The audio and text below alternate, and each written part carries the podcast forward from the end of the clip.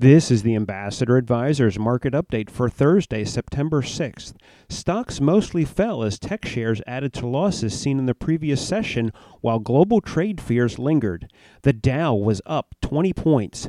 The Nasdaq dropped 72 and the S&P 500 fell 11. Ambassador Advisors, a Christian financial planning firm helping faithful stewards do more.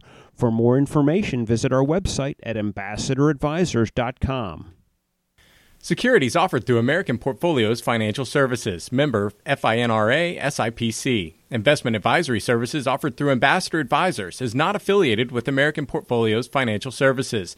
Information in this illustration has been obtained from sources believed to be reliable and is subject to change without notification.